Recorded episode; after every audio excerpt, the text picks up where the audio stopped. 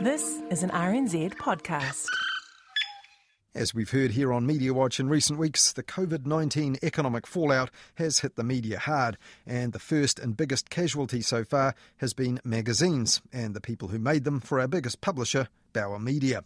Soon after the March 25th lockdown, it suddenly closed all its titles, including The Listener and Metro in North and South. And on Friday, Kelly Bertrand, the former deputy editor of another one, the New Zealand Woman's Weekly, told RNZ's Jesse Mulligan she hoped those magazines could be revived under new management soon. The, the, the Weekly, the New Zealand Listener, they're taonga. They, I really hope that somebody does invest in those magazines and even magazines like Next who did incredible things for um, talking uh, about talking to women and talking uh, uh, really really heightening that female conversation. They're incredible, incredible titles.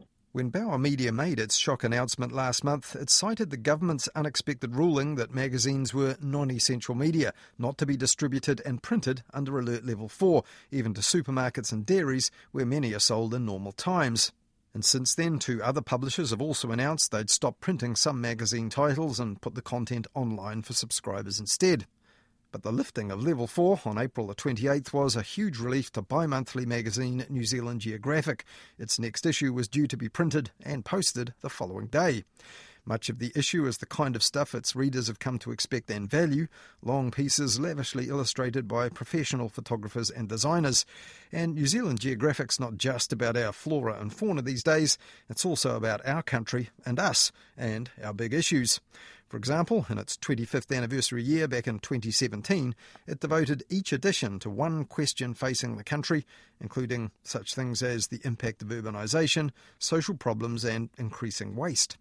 It also digitised its entire archive that year and made it free to schools and libraries, as well as its subscribers.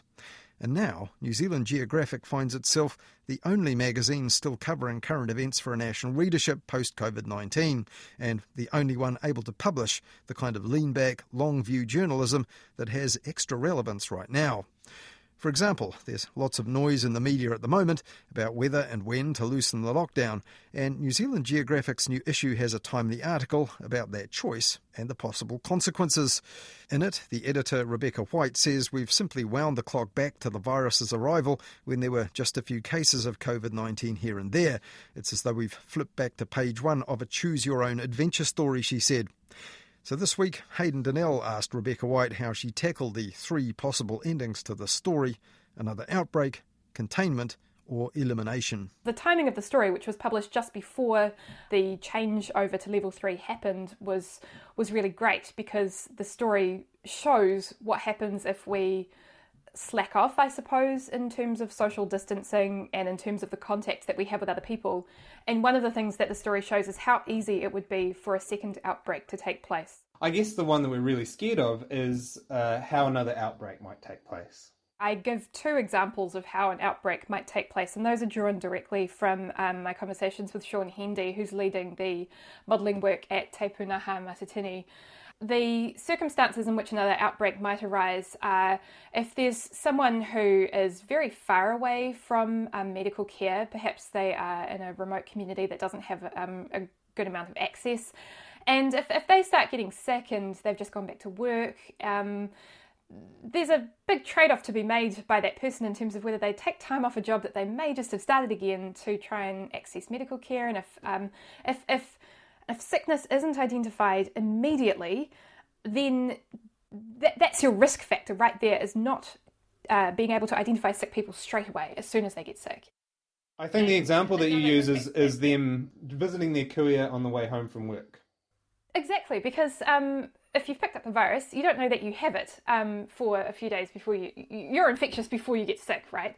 And so, if you are in a situation where you haven't maybe taken the um, correct safety protocols, because after all, it's alert level three, maybe everybody's chilling out a bit now, um, you are in a position where you could pick up the virus, you could pass it on without realizing that you have it um, before you even start getting a sore throat. So that's the that's the big risk factor right there. But I, I don't expect most people to know how simple it would be for us to slide backwards, basically. Yeah, absolutely. And I'm I'm I'm interested in exactly how you put together a piece of writing like this? So you interviewed a lot of people and then just sort of synthesized and news reports, right? And synthesized their words into this feature, which actually reads, it flows really well, and it doesn't, it doesn't even have really direct quotes that much there aren't any of my reckons in it at all. It's all built on um, interviews with people I went to around to economists and modelers and scientists and asked them what they thought would was going to happen and, and, where different scenarios would take us. And I built the story out of that reporting. And I, and I built it as a narrative because I personally find that I can't digest facts on their own. I need them to be in a story framework for me to be able to understand them.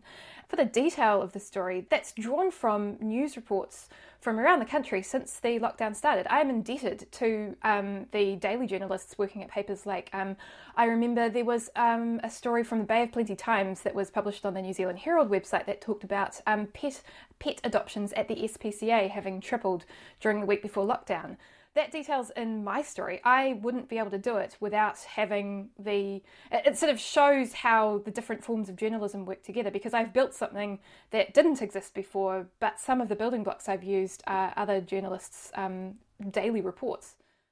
I think I think you've described it as an example of the media ecosystem working well. Exactly. Um, there needs to be things at both ends. So you need the um, if the the type of the daily news are, are these um, puzzle pieces, and every day we're getting more pieces to the puzzle. But um, it's the long form journalists who can come and assemble all of those things and add a bunch of pieces of their own, and suddenly you have a picture that you didn't see before. We are the people who zoom out and show you um, sort of what's been made out of everything over the last month, if that makes sense. Yeah, absolutely, or or bi-monthly, as as you as you guys. or bi-monthly.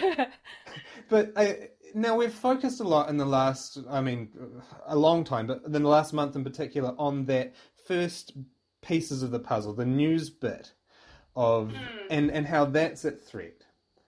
But actually, we haven't focused as much on the type of writing that you did here. This kind of synthesizing, this feature writing, uh, this assembling is is that a threat too? Yes, and so during Alert Level 4, the government decided that only daily media was essential. Anything that took that wasn't published every day or took longer wasn't. And I obviously disagree with that. I think that slower journalism isn't a worse form of journalism, it's it's just a different form. Both are incredibly important, equally important, um, one might say. And What's more, as we've seen from the lockdown, um, New Zealand Geographic is now the only current affairs magazine in New Zealand publishing, and that is terrible. That's that's horrible for a country like New Zealand. We deserve more outlets than simply us providing you, the readership, with different ways of understanding what's happening to us. And what's more, it means that for the journalists who specialise in this form of writing, which is really difficult, it's, it's its own discipline. It's not the same as daily news journalism at all. Um, there's only one place for them to practice their art. And so I'm worried about these this type of journalism. People aren't going to be able to make a living from it. You think that this undervaluing of long form, more considered journalism, it's it's also continued over into stuff like the Epidemic Response Committee, right, where there was no representatives from the magazine industry there. Not at all. So, all um, forms of media were represented. There were people from community newspapers, from daily newspapers, from websites, from online only sites such as the Spin Off and Business Desk, um, from television, but um, nobody from magazines had been invited or the magazine industry body. We do have a industry body which represents um, all the magazines in New Zealand, and um, we, we were not invited to the party. We didn't actually find out the party was happening until the night before, at which point um, we, we were told that there was uh, no no time for magazines to present. Why do you think this is? Do you think that magazine journalism is seen as kind of a nice to have rather than an actual vital part of the media e- ecosystem, as you say? There are um, concessions given to broadcasters and also to book publishers, and print journalism occupies this strange no man's land.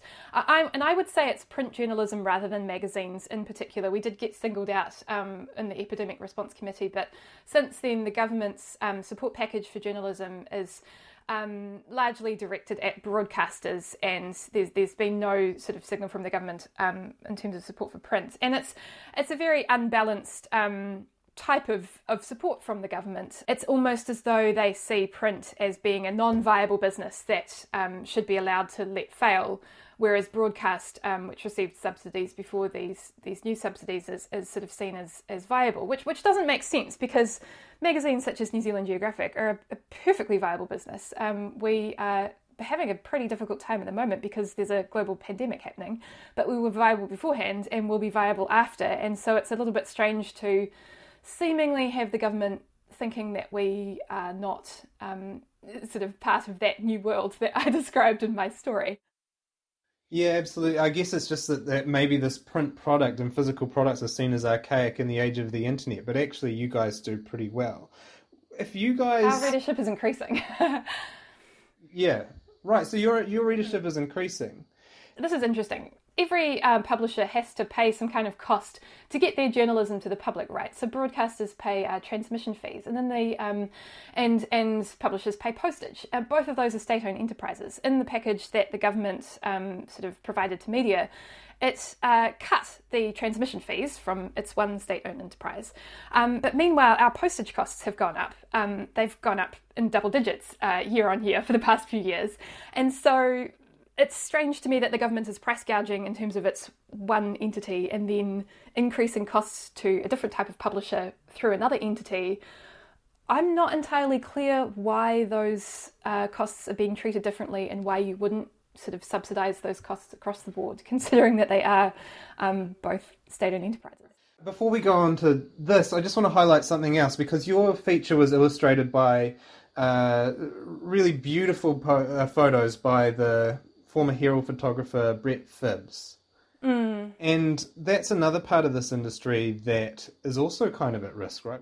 And the magazine industry, which Bauer has now folded, was supporting a lot of these guys the closure of um, North and South and, and the Listener and Metro, it means that New Zealand Geographic is the, um, as far as I know, the only outlet in New Zealand now commissioning documentary photography, which is where you have um, more than one picture to, to go with a story. And photography to me is such an important record of um, the way we live, and documentary photography in particular, because news photography is generally pictures of dramatic events or sort of famous things, whereas documentary photography is it shows normal people in their normal lives, and it's it's beautiful, and it lends a um, a dignity to those lives. It, it preserves them. It shows um, it shows normality, and I honestly get worried about what we're going to have to look back on in 50 years and 100 years when we want to see how we lived. Photography is uh, legendarily not supported by Creative New Zealand. Um, documentary photography is considered not an art form. Um, that was the advice we received directly when, when um, photographers have tried to um, obtain grants. If, if, you think that, I'd encourage you to, to look at the photos on this feature because they're, they're beautiful. Brett absolutely did a great job, and in this instance, we actually partnered with the New Zealand Herald to. Um, it was he worked for both them and New Zealand Geographic on documenting the lockdown. We only had one person um, who was uh, out and about during Alert Level Four um, very carefully, and that was Brett. And to reduce that form of exposure, we we shared him with with the Herald with another media outlet in some ways, magazines are what the future of media actually looks like. It's high quality, subscription based journalism. Uh, do you feel hopeful about the future of NZ Geographic and possibly other magazines?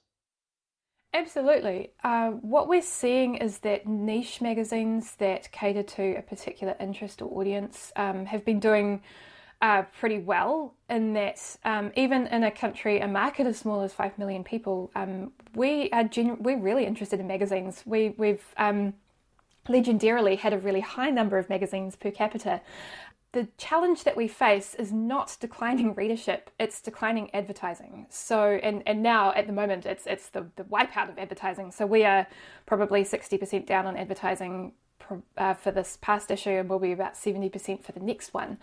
And I think that there is a possibility for magazines to continue based on that subscriber support.